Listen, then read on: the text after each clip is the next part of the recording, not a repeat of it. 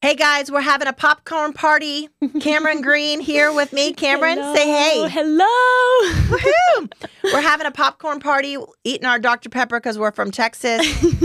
and um, we're hanging out, kind of dinner and a movie style, to go back and watch the videos from our Wake Up Conference 2022.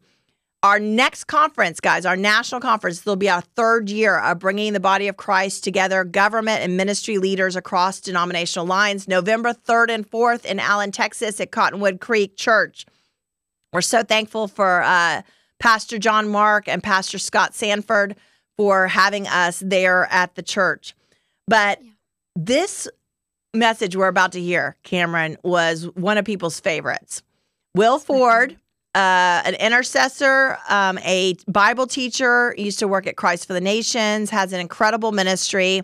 And Matt Lockett, who is also an intercessor, a friend of his, started Bound for Life in Washington, D.C., the Justice House of Prayer in Washington, D.C. They've had an ongoing friendship. And God does something in their story that I believe is a message for the church today. Would you not agree? Absolutely. I'm just literally so excited for you to see this. So let's get straight into this message. Um, you are going to be blown away by the story um, of the Dream King. It's off from their book, The Yeah. Dream King, Will Ford and Matt Lockett, and we'll join you on the back end to discuss it.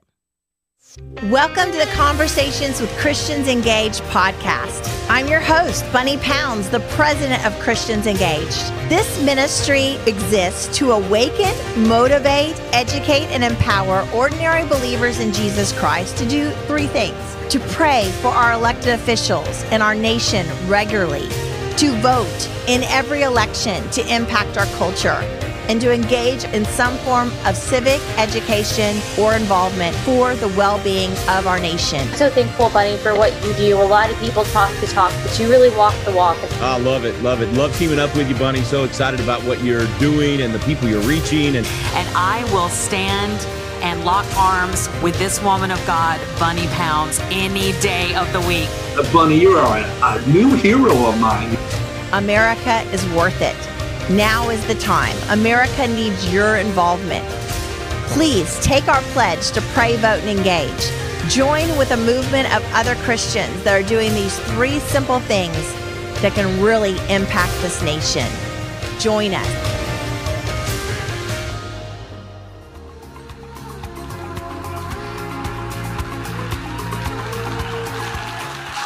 Good evening, good evening. It's an honor to be with y'all tonight.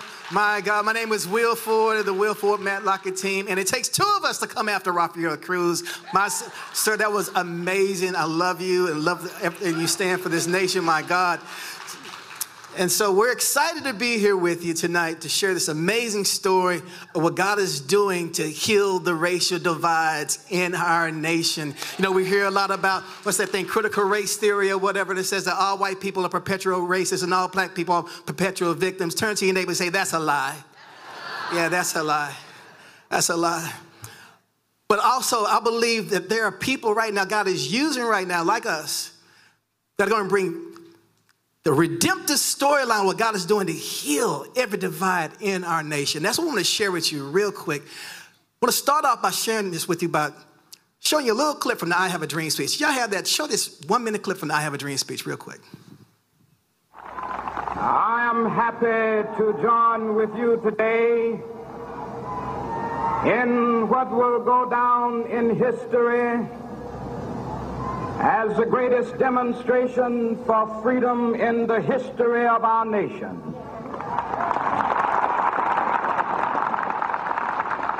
I have a dream that one day on the red hills of Georgia, the sons of former slaves and the sons of former slave owners will be, be able to sit down together at the table of brotherhood. I have a dream. Powerful, powerful speech, right? I love that speech, but y'all, did y'all know that that little phrase, I have a dream, did y'all know that phrase actually came out of a prayer meeting? That phrase was birthed out of a prayer meeting. Dr. King was in a church that had been burned down by the Ku Klux Klan. And a young lady was in that prayer meeting. She's 22 years old. Her name was Prathia Hall. Prathia, her daddy named after prayer. He was a powerful black preacher, and she was an amazing prayer warrior and speaker in her own right. But this day, they're in the middle of this rubble that hatred had created. And she starts praying, I have a dream. And she starts naming off her own list. Because they were taking Dr. King to the airport later on, and Dr. King said to her, Young lady, that, that phrase you used was really, really powerful. You mind if I borrow that? Say, yes, sir, by all means. And so for over a year, listen, for over a year, Dr. King used the phrase, I have a dream, in his prayer meetings. It was part of his prayer life for over a whole year. Gets ready to preach about a month before the march in Washington. He's in Detroit, and he's working on his speech that he's going to do next month, working with speechwriters. He says the whole speech verbatim, but he gets to the end and he starts declaring what he'd been praying for over a year. I have a dream. He starts naming off his own list. His speechwriters told him to leave it out. They said, Doc, that, that stuff is too cliche. Leave it out.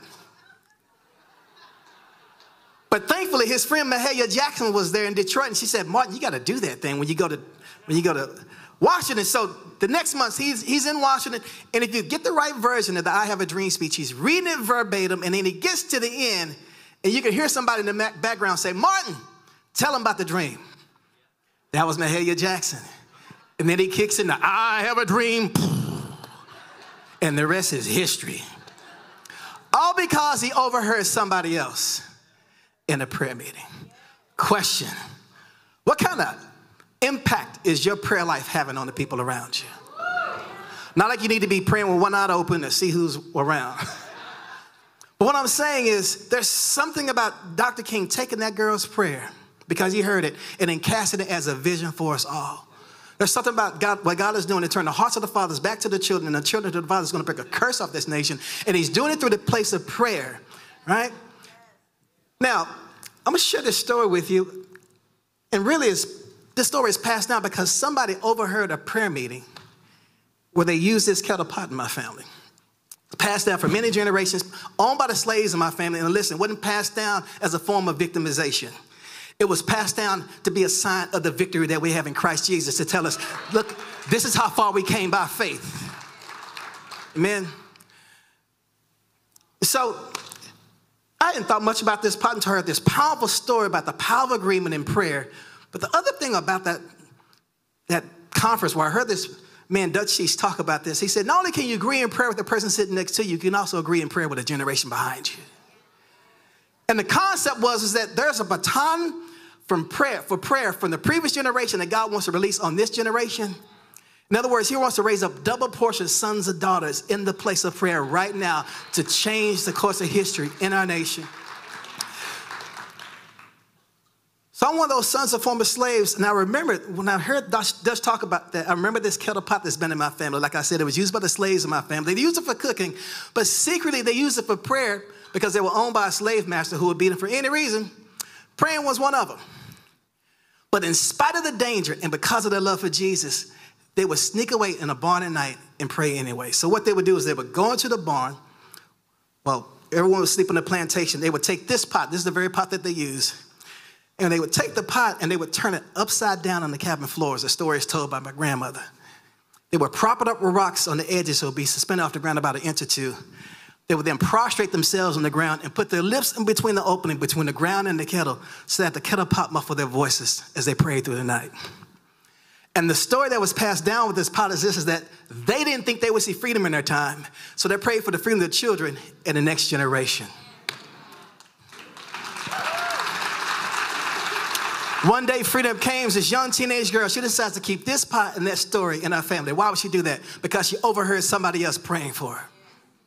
And she knew that she wasn't the only recipient of their sacrifice. So she passed this pot and this story down to Harriet Lockett. Harriet Lockett, her daughter, passed it on to Noah Lockett. Noah Lockett passed it on to William Ford Sr., who passed it on to William Ford Jr., who then gave it to me, William Ford III.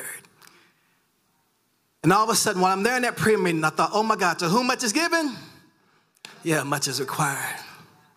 But beyond the obligation, I thought about the privilege. I thought, oh, oh, my God, I get to agree with the prayers of my forefathers for the freedom of this next generation. I thought about the exponential results that could be released and created from that.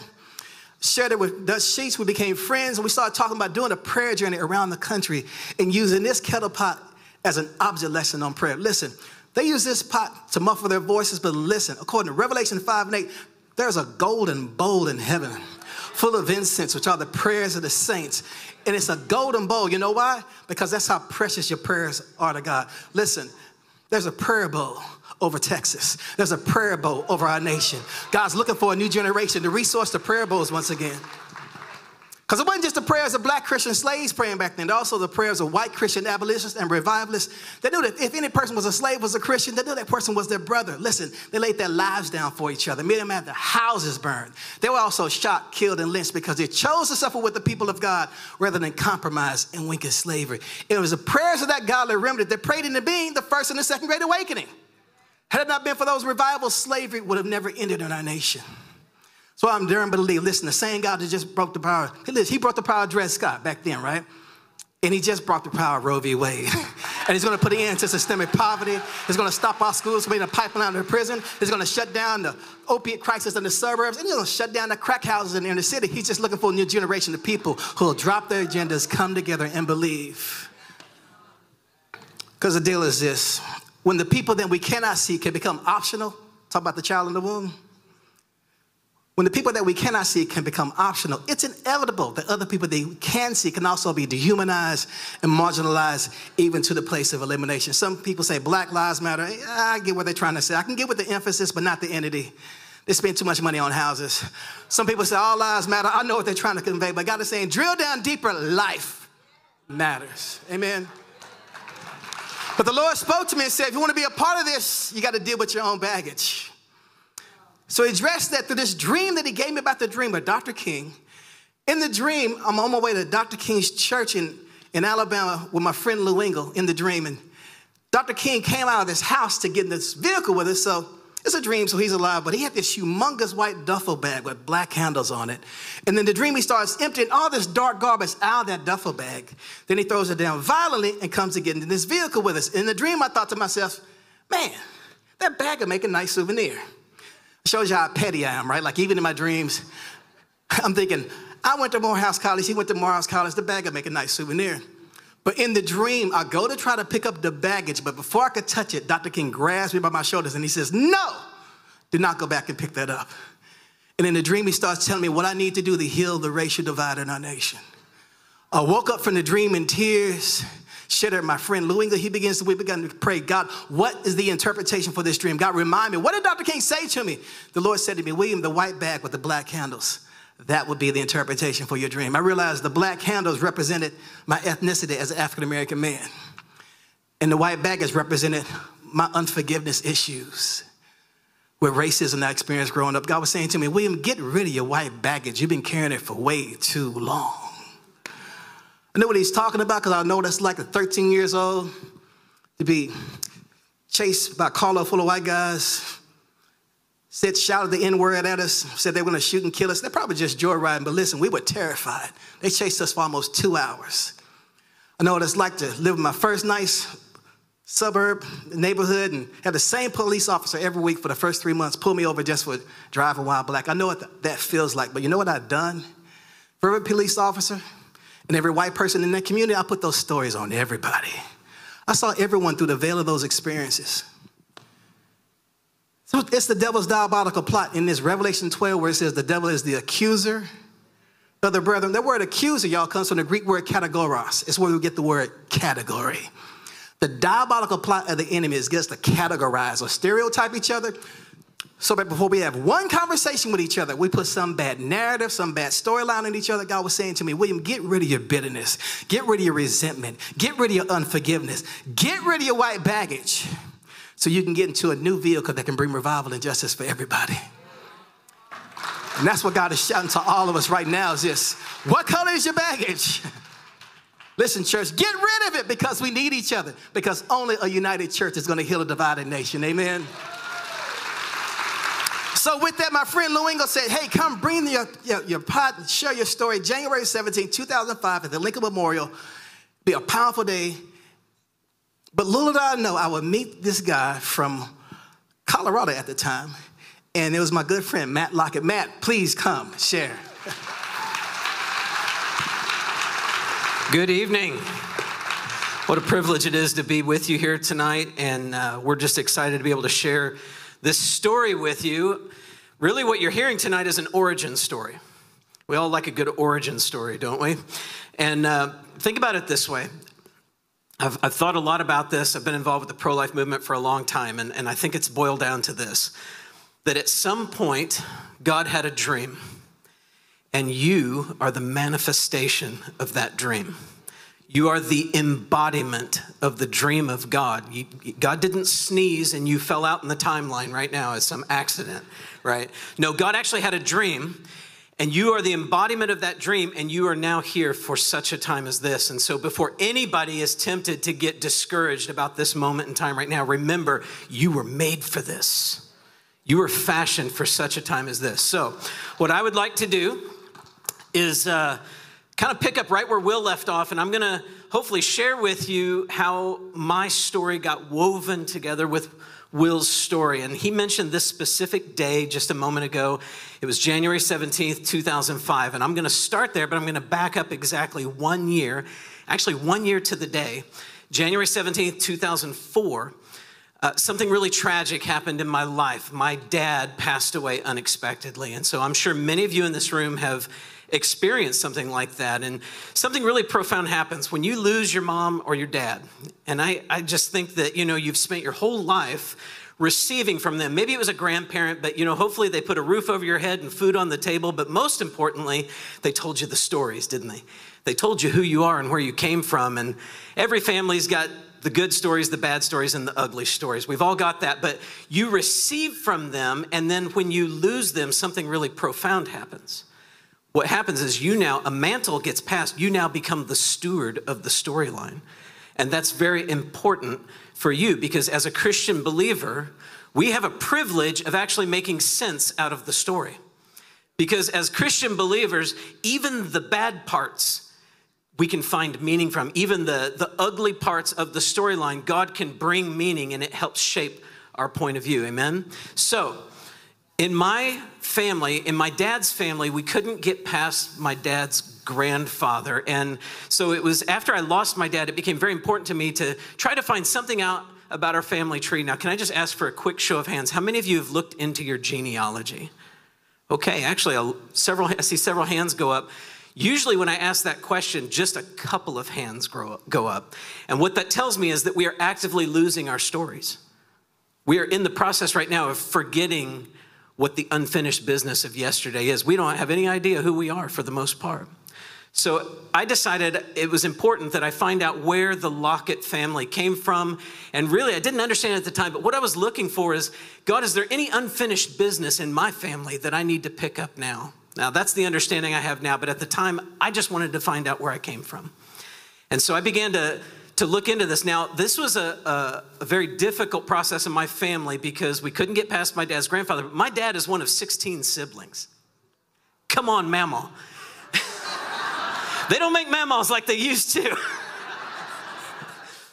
but in my dad's family, no one had ever discovered where the Locketts came from. In fact, by my dad's generation, we were just a bunch of mutts from Kentucky, is what my dad would say, on a tobacco farm in Kentucky.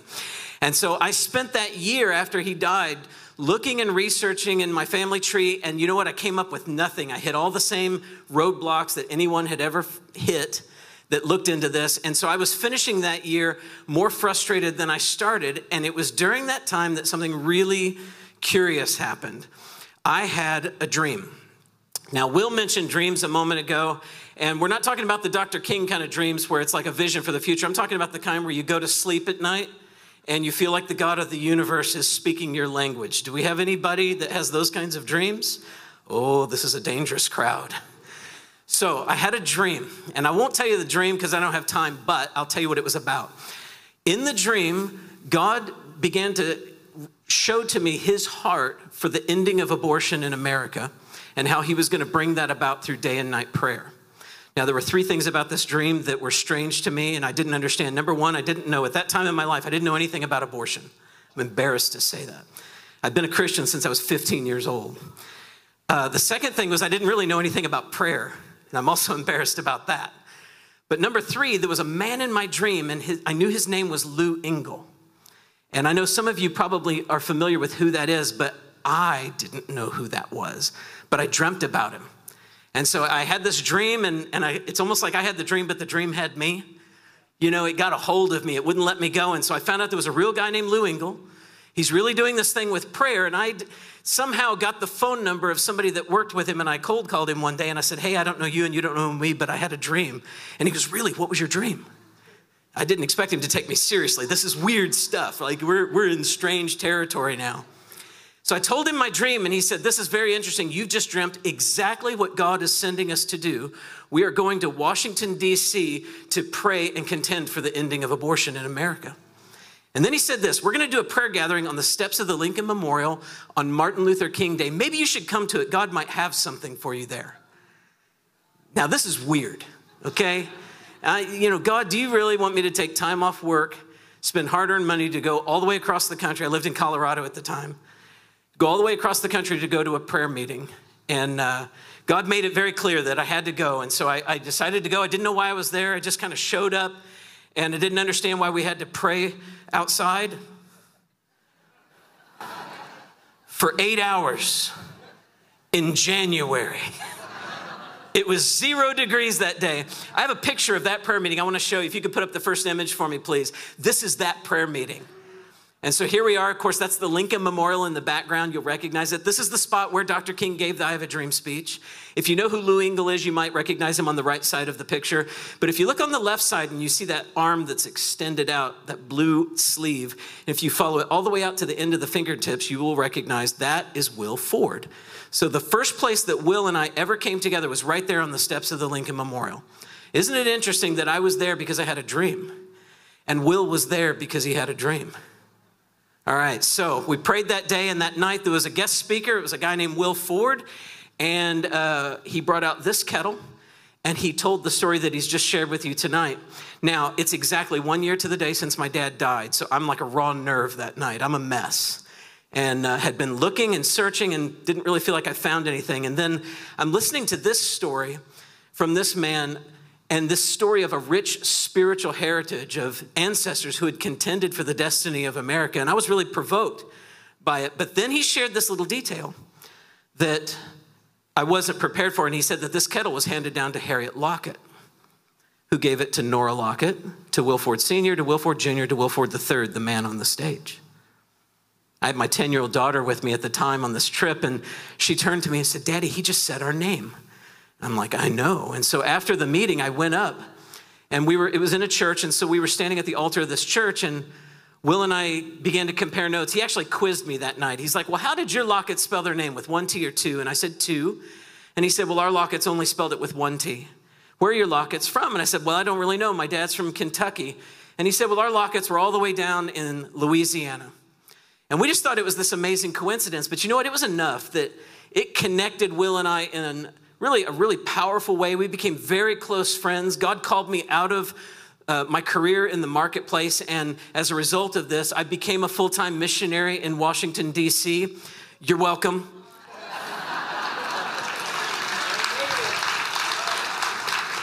and uh, our 18th anniversary is next week, in two weeks. Yeah, two weeks. October 4th. We are 18 years old. That means we can vote and go to war. so, let me fast forward in the story a little bit. The, at the, we, we have a house of prayer right on Capitol Hill, and God gave us a dream at the beginning of our house of prayer that really has defined a lot of how we've engaged uh, in, in this governmental sphere. And in the dream, we were in a huge building that was filled with courtrooms, and we were being led from one courtroom to another. And in the, the Lord spoke through the dream, and He said, Either you deal with Roe v. Wade in your courts, or I will deal with it in mine. Now, that was a very serious statement because at the end of this long hall in the dream was a huge courtroom, and on the door it said Appomattox Courthouse. That's a historical place. If you don't know what that is, that's where the Civil War ended. That's where Lee surrendered to Grant. So we're wondering all these, you know, all this time, like, God, why are you taking historical language from a previous generation and dropping it into a dream about, for this generation? But you know what? Pray your dreams. We began to pray, God, we don't want to have to go back to Appomattox. And so for the last 18 years, that's why we, we've been contending for the courts and for the ending of Roe v. Wade. Guys, we've been doing this for years, looking to a moment when Roe v. Wade would be overturned. And now, tomorrow, we can say, Three months ago, Roe v. Wade was overturned. I, are, are we really truly celebrating this? Because I'm in my dream, a dream fulfilled. God showed me this 18 years ago this month. And he is, that dream has now come to pass. Anyway, so fast forward again. Lou Engle was going to do one of his prayer gatherings in the state of Virginia, and he contacted me and he said, Hey, if we're going to do this, first we have to go pray at Appomattox Courthouse, that historic site. So we went there. And uh, we prayed in the McLean farmhouse where Lee surrendered to Grant, only this time we prayed that another unconditional surrender would come to America, this time to God. And as we were leaving, we went into the little visitor center, and Lou and I were standing side by side at a bookcase, and he grabbed the first book off the shelf that caught his eye. It was this book right here. And it just fell open to a random page. And I want you to see the page, if you could put up that next image, please. It was this illustration called The Last Shot, the Battle of Lockett's Farm. Spelled with two T's. And he asked me, What is this? I said, I don't know. So I bought it and I began to study it. What I found is that the last battle of the American Civil War occurred in the front yard of a family named Lockett, the Battle of Lockett's Farm. Now, would you agree that might mean something? So it was about this time that my older brother got the breakthrough on our family tree. And he called me and he's like, You're not going to believe this. I got us back to the year 1645. We came in as settlers through the colony of Virginia. And I said, Virginia, have I got a story for you? And I began to share with him about the end of the Civil War. And he stopped me and he said, Wait, that's not that place by Appomattox Courthouse, is it? I said, Yes, it is. Why? He said, Oh, I just found the documents on it. That was our family. So, what I'm telling you is that the last battle of the Civil War that ended slavery occurred in my family's front yard. Isn't it interesting that we've been praying that Appomattox dream for all those years? Well, I found the place. I want you to, if you could put up the next image, please, I want you to see it. This is the Lockett house, and so you don't think I'm exaggerating. There's the historical marker in the front yard that reads, Here Lee fought his last battle. I went to the house and I met the man who lives there, and he invited me, and I was stunned when I walked in and framed and hanging on the living room wall was the Lockett family tree. And I had my brother's research with me. It was a hand and a glove. This is my family. If you could hold off on that image, please. And so he began to ask me what I know, and I didn't know much. And he explained that some of the Locketts went to Kentucky, some of the Locketts moved to the deep south, some were involved in historical events. But then he said this some of the Locketts left and went to Louisiana. And then he added, and in some cases, there was a clerical error on those handwritten census ledgers, and they accidentally dropped one of the T's and changed the spelling of the name. So I'm thinking what you're thinking right now this cannot possibly be true. So Matt flies from DC to Dallas, lays out all this information, and we honestly talked and prayed and cried. So my oldest known family member was believed to be a man named Isaac Lockett. And in that 1870 census, he's living in Lake Providence, Louisiana, where this kettle came from, but in that census, he said he was originally from Virginia. You know, slaves always stuck on the last names of people who owned them, and sometimes they were willed off or went off with other family members across the country. So this led to another year and a half of research, and here's what Matt and I learned from the empirical evidence that we have. It was my friend Matt Lockett's family who owned my family where the kettle pot came from this kettle pot came from. So think about it. Here's my family praying for the ending of slavery, but then all the way up at the farmhouse of the people who originally owned them, slavery comes to end in their front yard. But then, because he's the God of the past and the future, and he loves to heal history, God weaves two people from those same family lines together, Matt Lockett and I, weaves our storylines together so we can war against injustice in our day and cry for awakening in our time because that's the kind of God we serve. He loves to heal history. Napoleon. Mom. Sit down, because you, you're going to make my friend from New York really mad. we won't hear Edmund Texas in real sec, but just real quick. Put up the next slide for me. This is Napoleon Lockett and Mary Lockett. This is how crazy the story is. These folks were the Gone with the Wind aristocrats, and uh, he owned lots and lots of slaves between he and his 11 children, you know, hundreds of slaves. But his wife, she was a socialite, and she said, you know what, it's not, it's not right for the Confederate White House to have its own flag. So she designed the first ever Confederate flag. Hand sewed it in her house, hand delivered it to her friend Jefferson Davis. In other words, Matt's family is the Betsy Ross for the Confederacy. And so she came up with this flag. You go to the next slide. This is called the Stars and the Bars. But they thought that looks too much like the Union flag on the battlefield. So let's come up with a Confederate battle flag. And then they came up with this flag. But think about it. Through the same family where the flag of rebellion was raised up, next slide, the flag of surrender goes up in their front yard because God heard praying people. Yep. So this is what you have to understand is that it, Will and I didn't find this story out the first night that we met. You know what would have happened if we found this out the first night? Um, we, we might have been nice to each other or pleasant, maybe even shaken hands, but then we would have socially distanced for the rest of our lives, hoping to never see that guy again because this is painful. Think about this. Will and I didn't know any of this until after we had been praying together for about a decade. We've been running together, doing ministry together, just living lives close to one another. I love this man's family. He loves my family. I fight for his dreams. He fights for my dreams. I kind of think that's how this is supposed to work. Yes.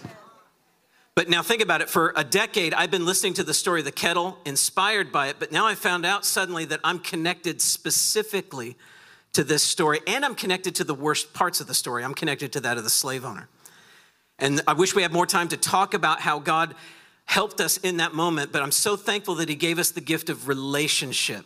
Because, see, we, we can't bear this. This is what's going on in America right now is we're, we're trying to deal with historic wrongs, but we're doing it apart from relationship, and it will not work. And so I think what God is doing, what He has done with us, is just a little, it's a little snapshot, I think, of what God is wanting to do in this nation in terms of reconciliation and healing. But here's what's great. Once the lid came off the family tree, it just seemed like a treasure trove. And so what we found out is, yes, we had slave owners in my family, but in the previous war, in the Revolutionary War, revival came to that same part of Virginia. And I was reading a historic book about that revival, and I turned the page and I learned that one of my ancestors, Daniel Lockett, became a Methodist circuit rider as a result of that revival. And what's powerful about the circuit riders, and I love the history of the Methodist Church at that time in history, about 1779 when this happened, is that they were carrying the gospel to the frontier, but they also carried a thing called a manumission form, which was a legal document that allowed you to set your slaves free. Everywhere the circuit riders went, the population of freed slaves exploded because that's the power of the gospel that you're carrying right now, not just to change your own heart, but to literally to reshape the world around you and bring reformation. Amen. So I'm here standing in this day, and it's like, yes, there's some painful stuff in my family, but there's unfinished business that goes back even farther. God had already started a storyline of redemption earlier. You see what I'm saying? You got to go back a little bit further, and it's a storyline of revival and so abolition. Like all of our family lines, we have these things called generational blessings and generational curses that represent these dominating themes of storylines. And what God is shouting to America right now, right now is this What storyline do we want to be a part of? The healing or the hurt, the blessing or the curse? What storyline want to be a part of? Last thing that connects us. Just to illustrate this so we understand it.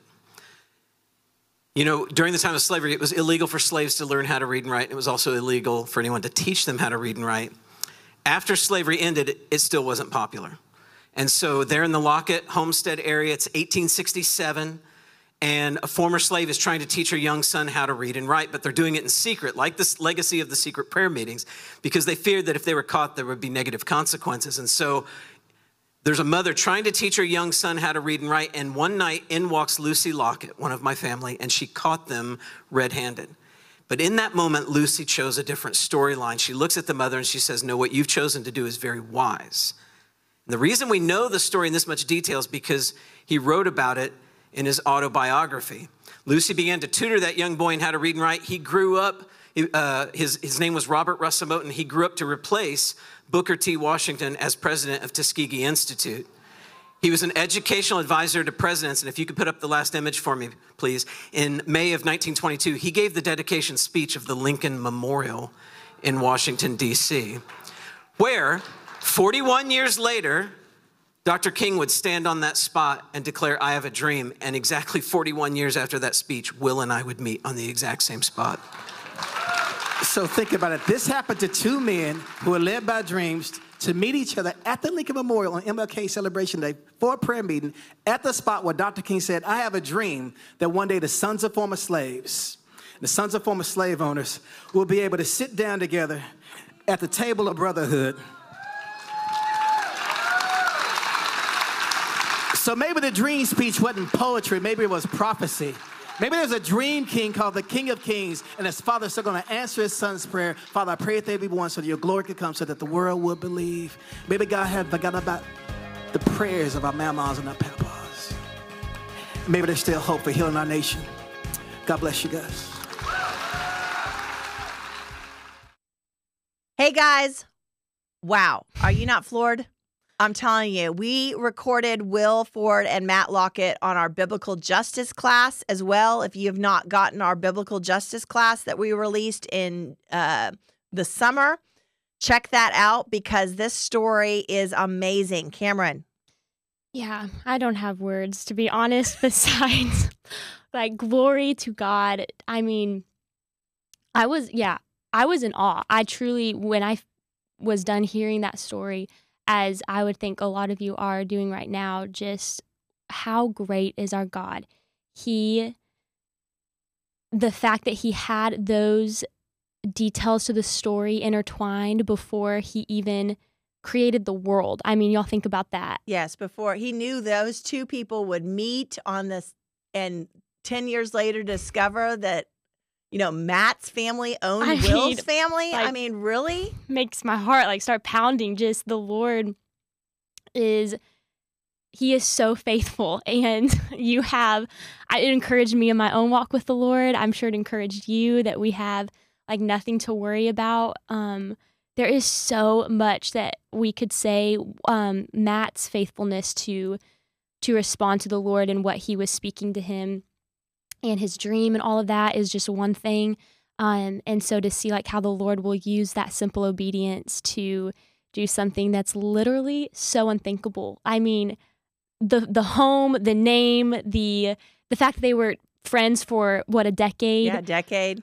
I mean, I can't I literally am speechless. Like it and I'm I love stories. And so when it makes me feel so small because I am so small and there's so much joy in being so small. Like seeing the way the Lord writes these stories. He is the greatest author.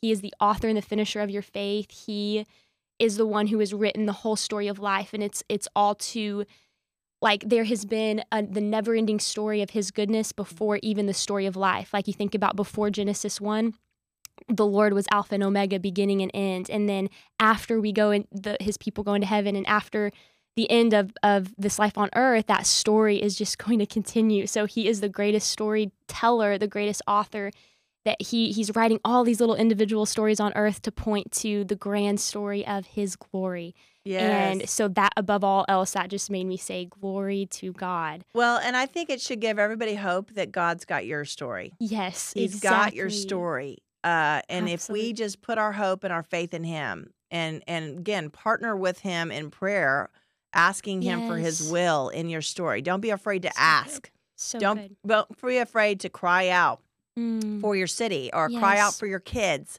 that are backsliding or or cry out for healing. yes. Um, he hears those prayers and he That's knows right. the beginning from the end and he hears every prayer, right? Amen. And so, this story, I want you guys to share Matt and Will's story with people. Share this podcast with the other Yeah. people because it is critical that we understand um, that we have to get over our offenses, bitterness, and unforgiveness, and and Yeah. that's what they demonstrated so clearly in their friendship. So, check that out. Um, I appreciate you guys hanging out with us today. I know it's a busy fall, um, so we really honor um, that you get to hang out with Christians Engaged. Take our pledge to pray, vote, and engage. Start praying, voting, and engaging regularly with us. And sign up for the 2023 Wake Up Conference. Yep. November 3rd and 4th, Cottonwood Creek, Allen, Texas. Come from all over the country. We would love to see you. It is going to be incredible. See all of our government and ministry leaders that are going to be at that, including Cameron Green, will Oh, be so speaking at that conference. So we'll see you in November. Thank you so much for joining us for this incredible podcast. What an time we've had. We love you so much. We love being in your life. Have you subscribed? Have you shared this with your family and friends? Please subscribe on Apple, Spotify, YouTube, Rumble, wherever you get your audio or video pods. We need your help. This mission is undergirded by individuals just like you that support this ministry monthly, annually, and whenever you think about us to be able to reach over a million Christians in the next two years. That's our goal. We want to empower a million Christians around America to pray, vote, and engage regularly. Will you help us? We're here to do that, and we need your help. I want to say thank you to our partners at The Stream.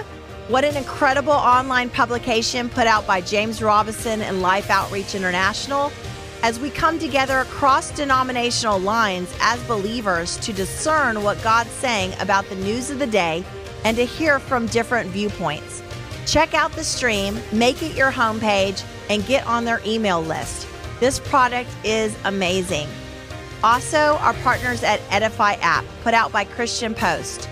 This podcast app is a convergence of Bible teachers around America. We're excited to be a part of Edify app check out all their other podcasts.